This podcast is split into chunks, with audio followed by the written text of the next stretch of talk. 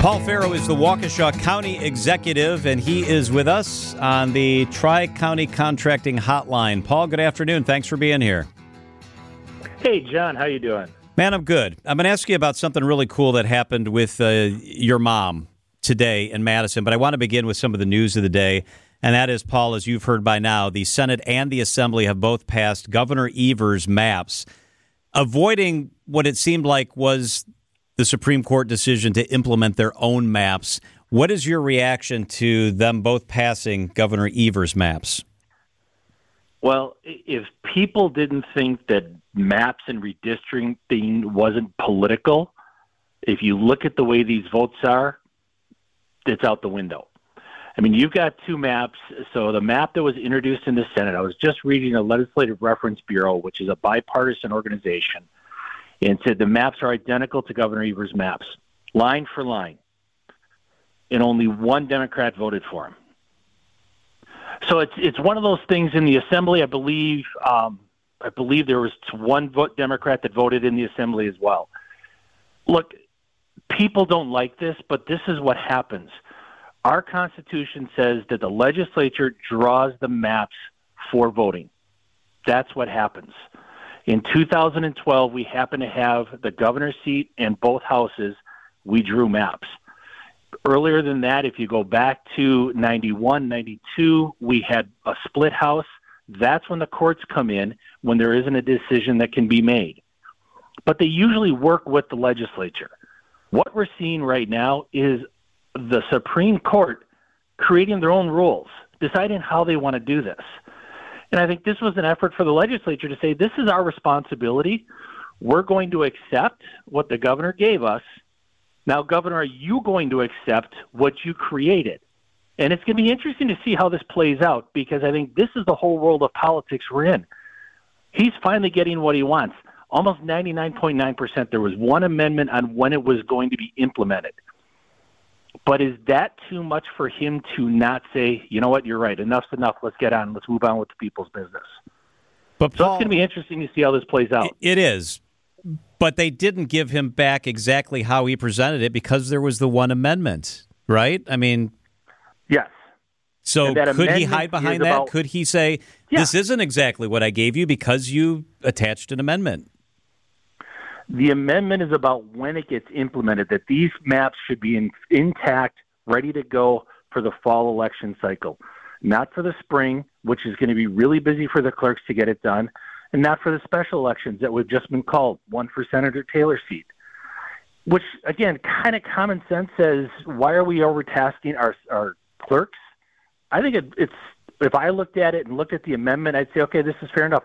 We get them for the presidential we get them in fall, which is when all these are going to be Im- impacted, and it doesn't deal with any of the special elections and things that are going on.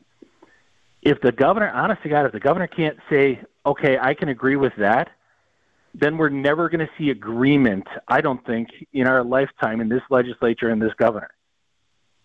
If the Republican legislature is afraid of the maps coming from the Supreme Court, why didn't they not add that amendment and not protect. Some are saying they're protecting one or two people that you know may face a recall or something else. Why didn't they just not do the amendment? It was more about timing. So the amendment, on again, is more about timing. It's not about the maps. It's about when the map is drawn, and it has to do with the special elections that have been called. And so I think it's more that's more of a timing situation. And when you look at these maps, there are 15 in the assembly that are paired together. 15 members of the assembly are paired together. Five of those are Democrats, 10 of those are Republicans. So again, it happens typically when you see the maps, they try not to do that. Um, I know the hyper partisan world that we're in right now, that's what everybody wants to see. They want to see everything happen. They want to come back to a kumbaya moment, or as people say, the governor's been elected. Well, it's not about, again, a populist vote. It's about a regional vote in these districts. And when you look at these maps, the vast majority of Wisconsin is still leaning right or leaning Republican than they do Democrat. And I think that's what's going to pair out when you see, even under these maps, I still think the Democrat or the Republicans are going to come back in a majority in the fall. I want to ask you, Paul, and I wanted to have you on to talk about your mom, uh, former Lieutenant Governor Margaret Farrow. I adored her. She's one of the most upstanding people I ever met in my life, and I enjoyed every single chance that I got to visit with her, to have her on the show, so on and so forth. So today, the assembly honored your mom. What happened in Madison? Well, first of all, John, she'd be very upset with you right now because she knows that blueberry is my favorite flavor, and you're not sharing. that Plain was a good paczki. He is absolutely not sharing. It was a food crime yeah. done in the break. I get it, Wyatt. That's just not. She would not be tolerating that. so what the legislature did was is really an honor. Is Senator Hutton and Representative Michalski, who both cover the Elm Grove area where Mom kind of lived most of her life. Um, it, created a joint resolution. A little bit different than other things because this is read into the the chamber um, and or what am I thinking about the the rest of the history of the chamber that this resolution will be there commemorating her life, commemorating her as the first lieutenant female lieutenant governor of Wisconsin and all of the things that she's accomplished. And so it was really neat. It was for me it was very touching because I followed in her assembly seat, in her Senate seat. Uh, and so there was a lot of people that I talked to up there on the floor. Both Democrats and Republicans shared stories. Um, Democrat who covers the Kenosha area where mom was born and grew up, remember her coming to his high school and really talking about them being engaged, that government is not a spectator sport. It's a sport that you have to get involved in. That got him fired up enough to say, you know what? As I go through school, I want to serve, and he's now sitting in the assembly.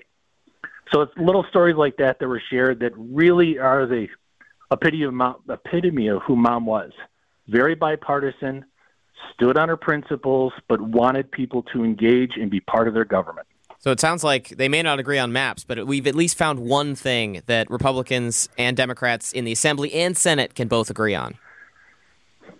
I think so. I, it's it was funny. Speaker Vos said, you know, a lot of people as as mom came out in it was '86 when she came into the assembly.